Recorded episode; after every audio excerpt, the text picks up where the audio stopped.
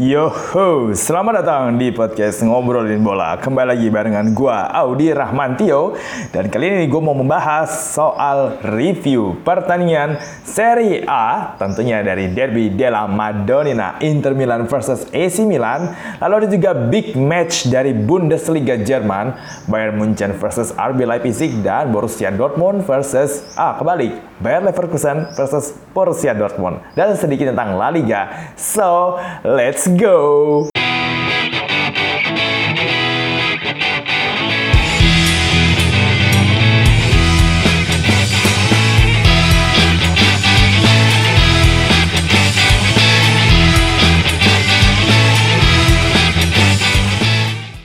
Oke, gua awali dulu ya dari Derby della Madonnina, Inter Milan versus AC Milan. Skor berakhir 4-2. Nah, ini gua nonton pertandingannya full. Uh, babak pertama Milan ini sebenarnya agresif nyerang ya karena Inter lebih mengandalkan counter attack. Kelihatan banget itu. Uh, Milan benar-benar melakukan penetrasi dari sayap kanan, sayap kiri, tendang dari kotak penalti. Tapi sayangnya, sayangnya tendangannya banyaknya di blok jadi yang on target itu nggak banyak waktu di babak pertama itu tuh. Ada tapi beberapa kali uh, dan nggak banyak. Cuma yang penting si Milan bisa ngasilin gol. Karena di babak pertama itulah si Milan uh, memanfaatkan kesalahpahaman antara Stefan De Vrij dengan kipernya uh, Inter Milan Gabriel eh namanya siapa? Pandeli ya. Ini kiper kedua apa uh, keberapa ya? Kayaknya Baru pertama kali gue denger namanya sih ya, Daniele Padeli. Nah itu ada kesalahpahaman antara mereka berdua ini ya. Jadi ekspektasinya bola itu bisa diantisipasi sama back, tapi ternyata lewat dan kiper telat bereaksi. Jadi langsung disamber sama Ante Rebic. Meskipun golnya sebenarnya kok gitu banget ya, tapi ya udah apa-apa, yang penting gol. ya terus habis itu terjadi lagi gol kedua di penghujung babak pertama itu Zlatan yang posisi itu Zlatan yang positioningnya nih bagus banget. Dia bisa ngelihat spot kosong di kotak penalti lalu siap-siap antisipasi bola pantul dan dia dapat. Karena dia tuh benar-benar keluar dari penjagaan backnya, lalu dia tuh ke sisi kiri lapangan, sisi kiri atau sisi kanan gawang. Di situ tuh kosong, dia nggak dijagain sama siapa-siapa. Dia akhirnya dapat bola pantul, uh, sundulan, langsung masuk ke gawang Inter Milan 2-0 ya di babak pertama. Nah, parahnya di babak kedua ini yang serunya tuh di situ karena Inter Milan berhasil bangkit dan dia berhasil mencetak 4 gol dan meraih kemenangan. Tapi sebelum ngomongin 4 golnya itu ya, gue bahas satu-satu dulu. Jadi gol pertamanya si Inter Milan menurut gue fantastik. gue nggak bisa ngomongin hal yang teknis apa segala macam karena memang golnya bagus.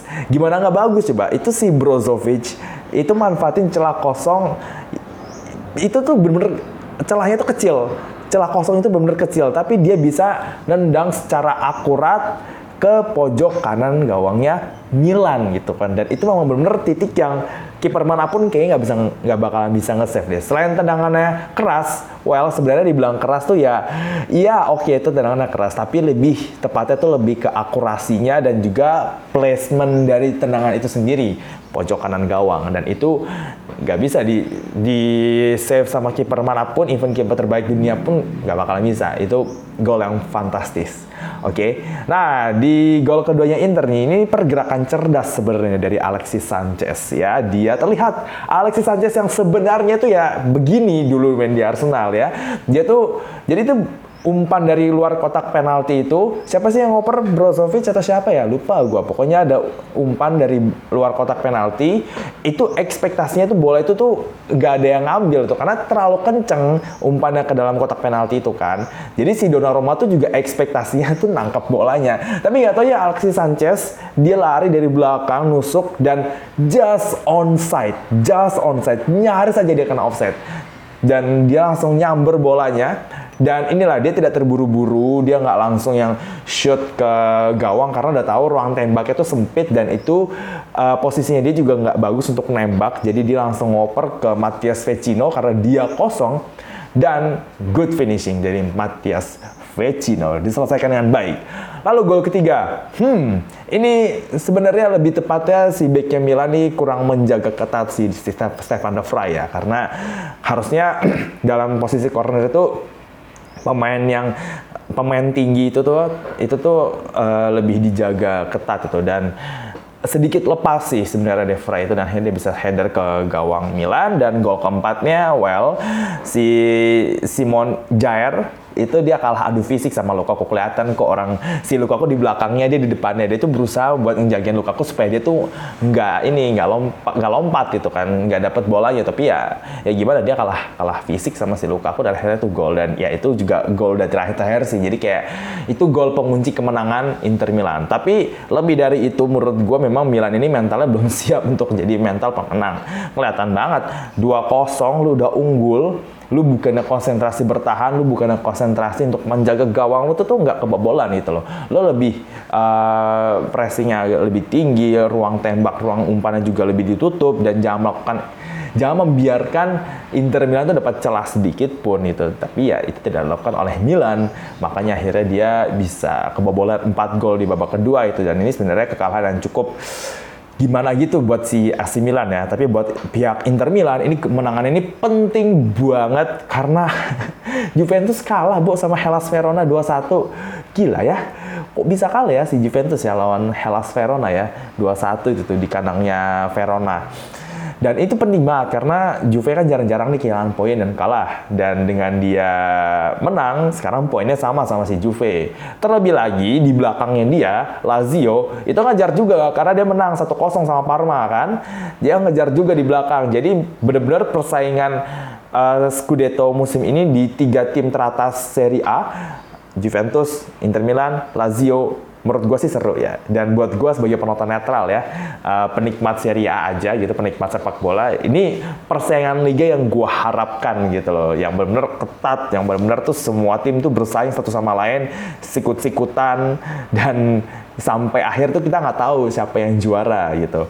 Ini kalau misalnya gue bacain uh, statistik dari pertandingan tadi ya, uh, ball possession Milan tuh memang lebih dominan ya 55%, Inter Milan 45%. Tadi gue bilang kan dia memang banyak ngambil inisiatif serangan, agresif banget Milan itu nyerang. Tapi masalahnya finishingnya tuh jelek. Dia tuh uh, Milan tuh pas di depan gawang tuh kayak kayak bingung itu bola mau diapain gitu loh. Jadi pemainnya juga nggak tenang untuk menyelesaikan uh, apa sih uh, build up serangannya itu juga gitu. Jadi akhirnya kebanyakan bolanya tuh diblok sama pemain Inter. Dan um, meskipun Inter posisinya hanya 45%, jangan salah, serangan dia lebih efektif karena Milan tuh harus sampai uh, saves 6 kali di mana total shotnya dari Inter Milan itu adalah 14 kali, 11 on target, Milan 8 kali shot, 5 on target posisinya 55%, shotnya cuma 8, on target 5. Oke, sebenarnya tidak buruk-buruk amat, tapi catatan si Inter ini 45% possession, total shot 14, on targetnya 11. Wow, luar biasa bukan? Untuk tim yang counter attack catatan ini sebenarnya bagus ya. Tapi kalau misalnya kita lihat dari pertandingan tadi, memang kedua tim memang benar-benar jual beli serangan dan itu pertandingan yang seru menurut gue. Gue suka banget nonton pertandingan seperti ini. Oke, jadi itulah dari Serie A Inter melawan AC Milan. Ditunggu uh, kejutan-kejutan dari Serie A lainnya di apakah Juventus masih bisa mempertahankan gelar atau uh, jangan-jangan Inter bisa nyuri-nyuri atau tahu Lazio gitu ya nomor satu kan. Kalau Lazio nomor satu dan itu juara, wah, gue salut sama si Lazio dan Simone Inzaghi. Mantap. Sayang banget dia kemarin gagal menang ya pas uh, lawan uh, tim lawan siapa dia yang sering 0-0 kemarin itu ya? Uh, dia gagal menang dan sayang banget sih menurut gua. Karena kalau dia menang dia puncak klasmen sekarang. Poinnya 55 sekarang poinnya 52 Oke, sekarang beralih ke Bundesliga.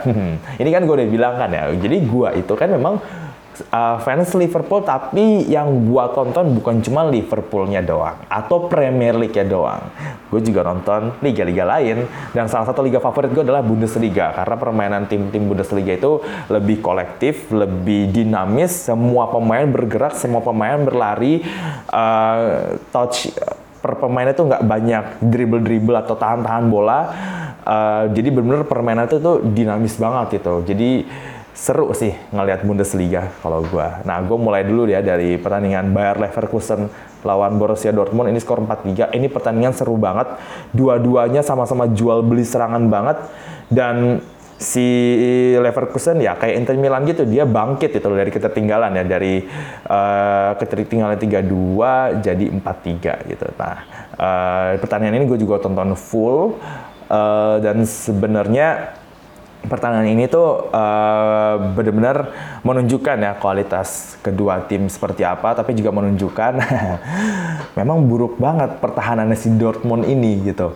Oke, gue bahas dari gol pertama ya, Kevin Volland, lalu gol kedua Mats Hummels, gol kedua, eh salah-salah gini-gini. Gol pertama dari Bayer Leverkusen dicetak oleh Kevin Volland, lalu dia lagi nyetak gol keduanya, yang ketiga Leon Bailey, dan yang terakhir Kapten Lars Bender. Sedangkan dari Dortmund, uh, gol pertama dicetak oleh Mats Mats, ah gimana sih bacanya? Mats Hummels memanfaatkan corner yang diambil sama Jadon Sancho gara-gara Julian Brand dilemparin barang. Sumpah sih kan tadinya si corner ini kan Julian Brand mau ngambil kan ya. Tapi kan karena Julian Brand kan dulu pemain Bayer Leverkusen. Dia juga lulusan akademi Leverkusen kan.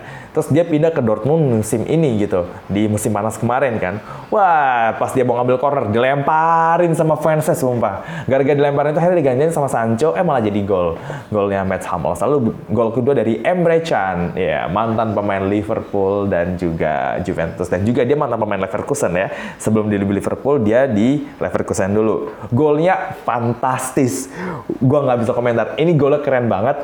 Bola dia jadi dia nendang kotak nendang bola dari kotak luar kotak penalti. Biasanya tuh uh, bola tuh ditendang tuh kayak curling gitu loh. Jadi kayak ditendang ditendangnya tuh kayak bolanya pasti muter terus belok. Jadi belok ke dari luar ke dalam. Tapi ini enggak. Ini belokan dari dalam keluar dari tinggi langsung ke bawah. Tapi bola itu nggak muter kencang. Jadi gue pikir itu gol itu bola bakalan uh, lolos gitu kayak maksudnya kayak nggak bakalan masuk gawang tuh masuk pas banget di pojok kiri gawangnya si gawangnya Leverkusen. Ya jelas aja lah si kipernya Leverkusen uh, Herdetsky nggak bakalan bisa ngambil. Itu kiper terbaik dunia juga nggak bakalan bisa ngambil itu bola sih.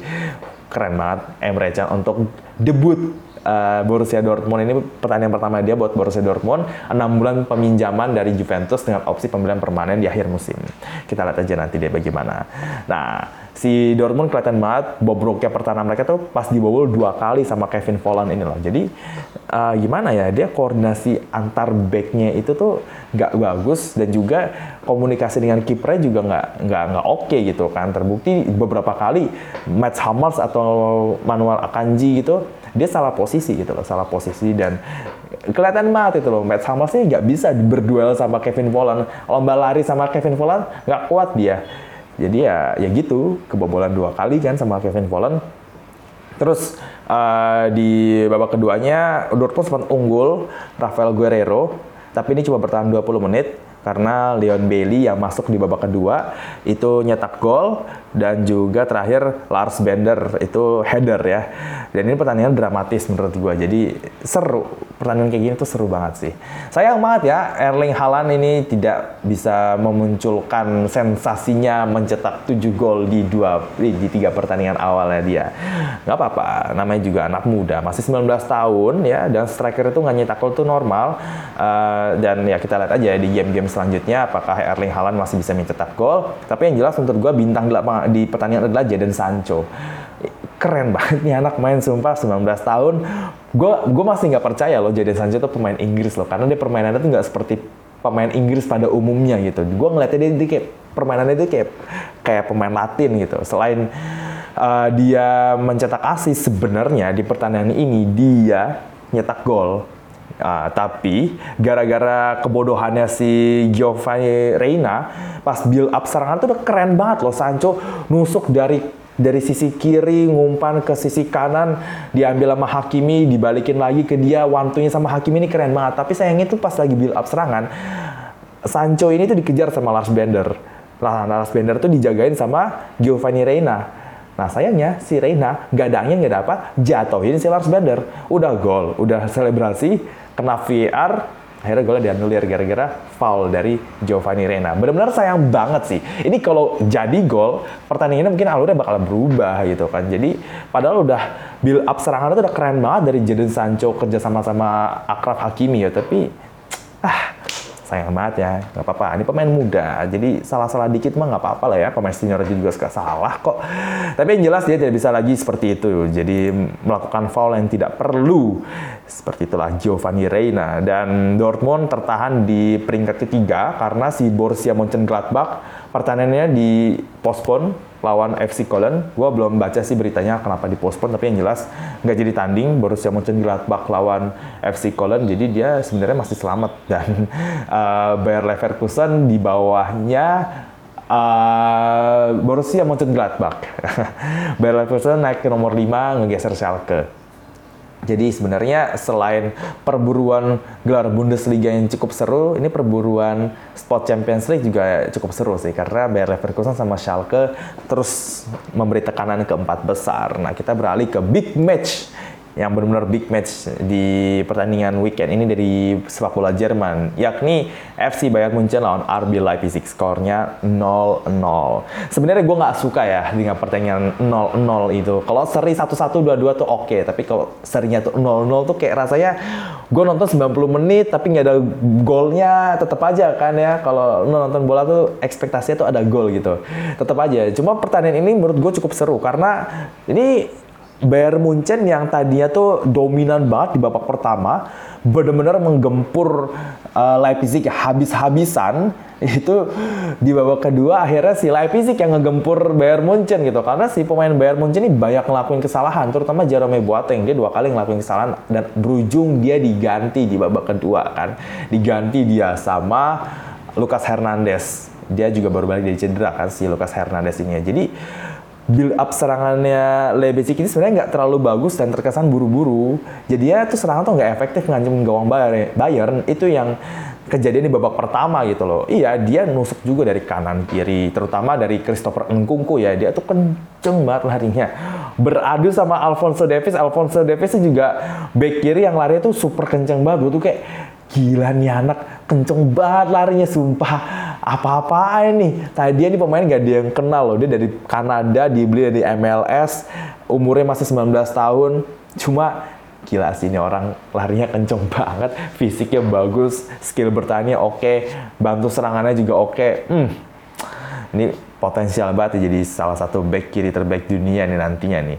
Nah, ya seperti itulah ya. Uh, si Leipzig dia bangun serangan terutama lewat Christopher Nkunku dan uh, mengandalkan juga kecepatannya si Timo Werner. Tapi Timo Werner benar-benar di babak pertama tuh dikunci sama pemain Bayern Munchen. Jadi dia juga nggak bisa ngapa-ngapain.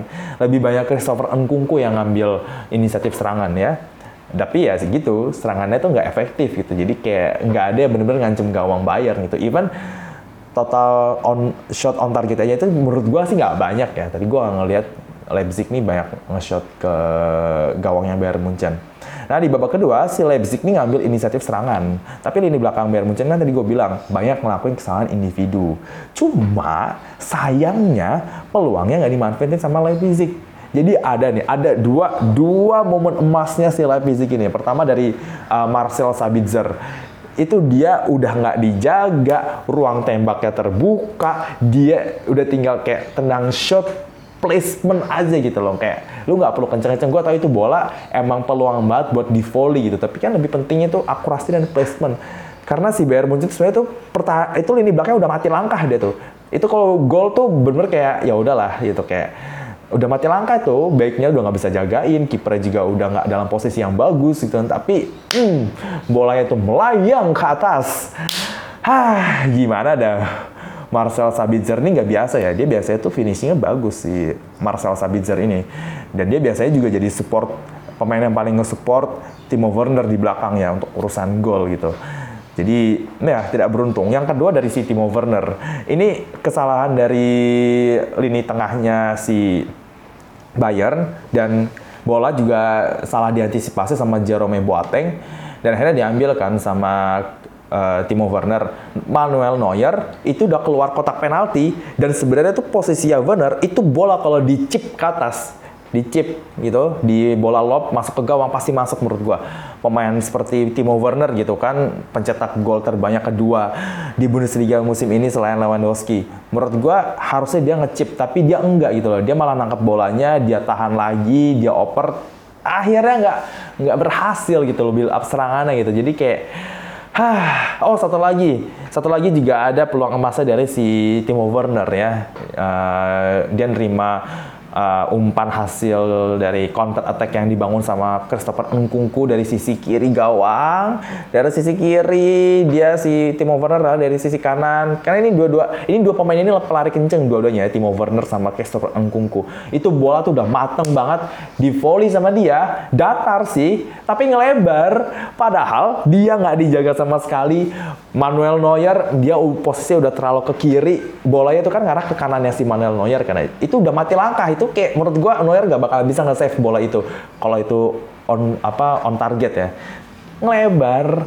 Udah setelah itu Leipzig udah nggak punya lagi kesempatan buat ngancem gawang Bayern Munchen. Paling cuma apa build up build up serangan yang tapi nggak nggak on target itu shotnya itu.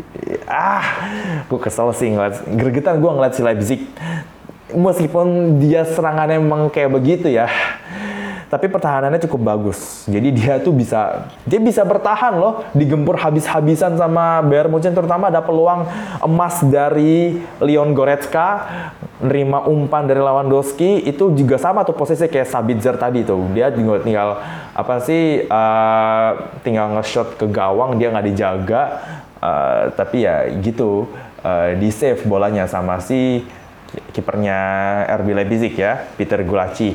Itu menurut gua fantastic save karena bola it, jadi si si Gulacsi itu dia ngebaca arah bola ini bakal ditendang ke sisi gawang dia yang sebelah mana gitu loh dan dia bisa menebak dengan baik bola itu ditendang ke sisi kanan gawangnya dia langsung jatuh nge-save dan ya Leipzig selamat lah dari uh, ancaman dari ancamannya Bayern Munchen gitu. Dan dia juga selamat juga karena penaltinya Lewandowski di dianulir gara-gara si Lewandowski udah kena offside ketangkep VAR dan akhirnya penaltinya batal. Gitu cara pakai VAR gitu. Padahal si wasit itu juga nggak ngelihat layar, tapi dia tak, tapi dia tuh yakin bahwa si Lewandowski udah kena offside dan memang dia kena offside. Gitu cara pakai VAR tuh. Premier League belajarlah tuh dari liga-liga Eropa yang lainnya, terutama dari Bundesliga tuh. Menurut gua akurasi keputusan yang disupport dari VAR itu di Bundesliga itu cukup bagus, cukup akurat ya, kayak di atas 90% sih. Kemarin terakhir kali gua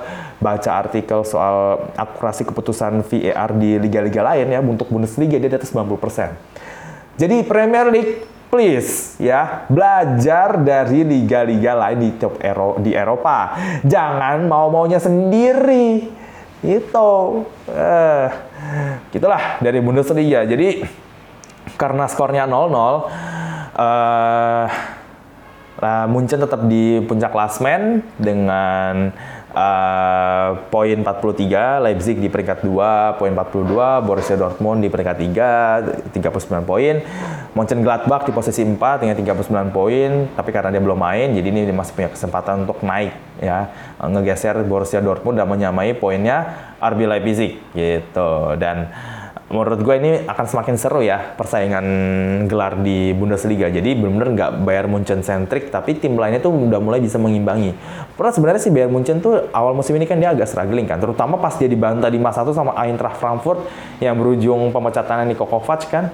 Nah, itu setelahnya dia tuh permainan sebenarnya agak kurang konsisten, tapi semenjak dipegang sama Hansi Flick, mulailah kelihatan dia permainannya mulai oke okay lagi, mulai konsisten lagi secara hasil.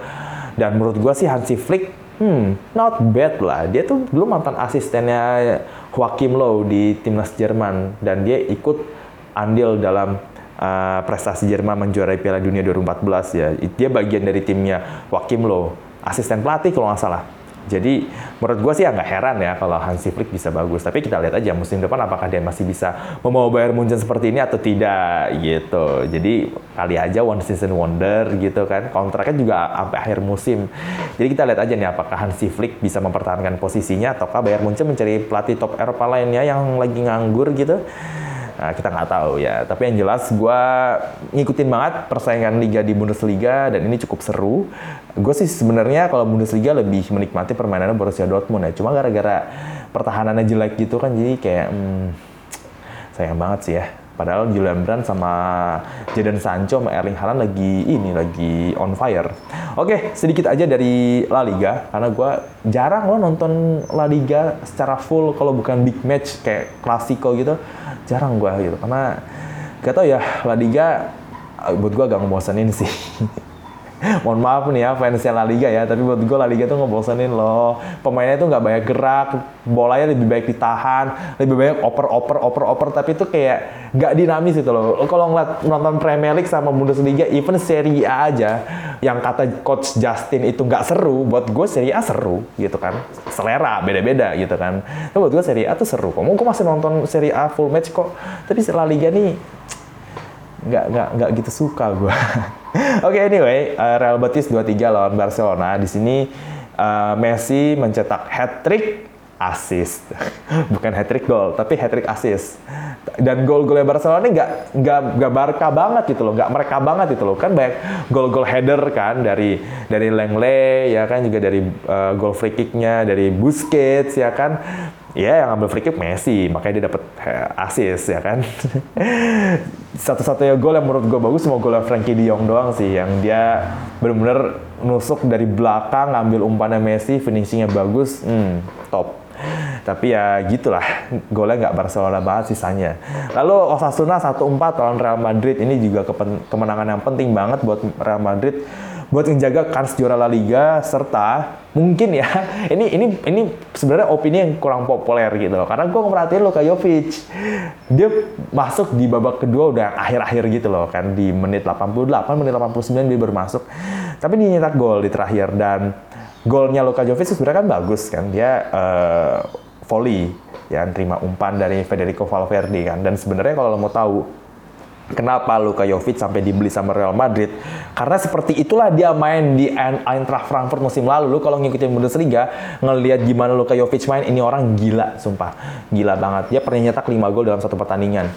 Dan menurut gue, dia adalah pemain muda potensial gitu kan. Masalahnya di Madrid, ya tidak sesuai dengan rencananya dia lah gitu kan. Beda liga, beda lingkungan, beda gaya main, beda klub juga. Ya lalu membandingin Eintracht Frankfurt sama Real Madrid besarnya aja udah beda banget gitu kan. Tapi lo kalau mau tahu kenapa Real Madrid sampai beli Luka Jovic, kalau ngelihat finishingnya dia di pertandingan lawan Osasuna ini, ya seperti itulah si Lukovic main waktu di Eintracht Frankfurt. Makanya dia diminati sama Real Madrid gitu kan. Ya kita lihat aja ya, apakah dia bisa bersinar di Real Madrid karena ini masih satu musim ya, atau musim depan dia dipinjemin atau dijual. Well kita nggak ada yang tahu ya. Tapi biasanya sih kalau pemain model kayak begini sih pasti kalau nggak dipinjemin dijual gitu gitu sih. Oke, gitu aja dari gua. Gua nggak membahas Premier League karena Premier League lagi winter break untuk 12 tim.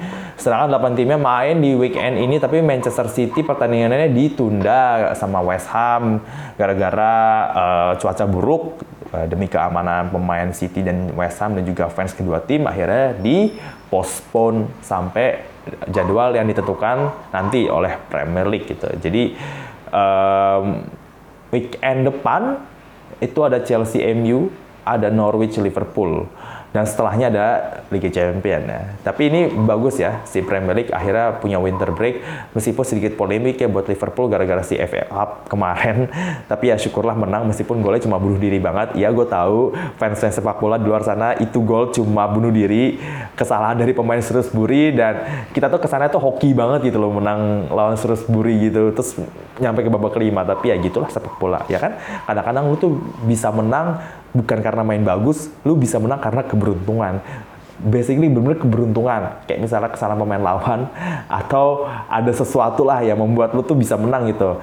Jadi ya itu sepak bola gitu kan. Ya suka nggak suka hasilnya satu kosong ya udah hasilnya satu kosong Liverpool babak kelima lawan Chelsea gitu. Oke, sampai di situ aja pembahasan dari gua dan sampai ketemu lagi di episode selanjutnya.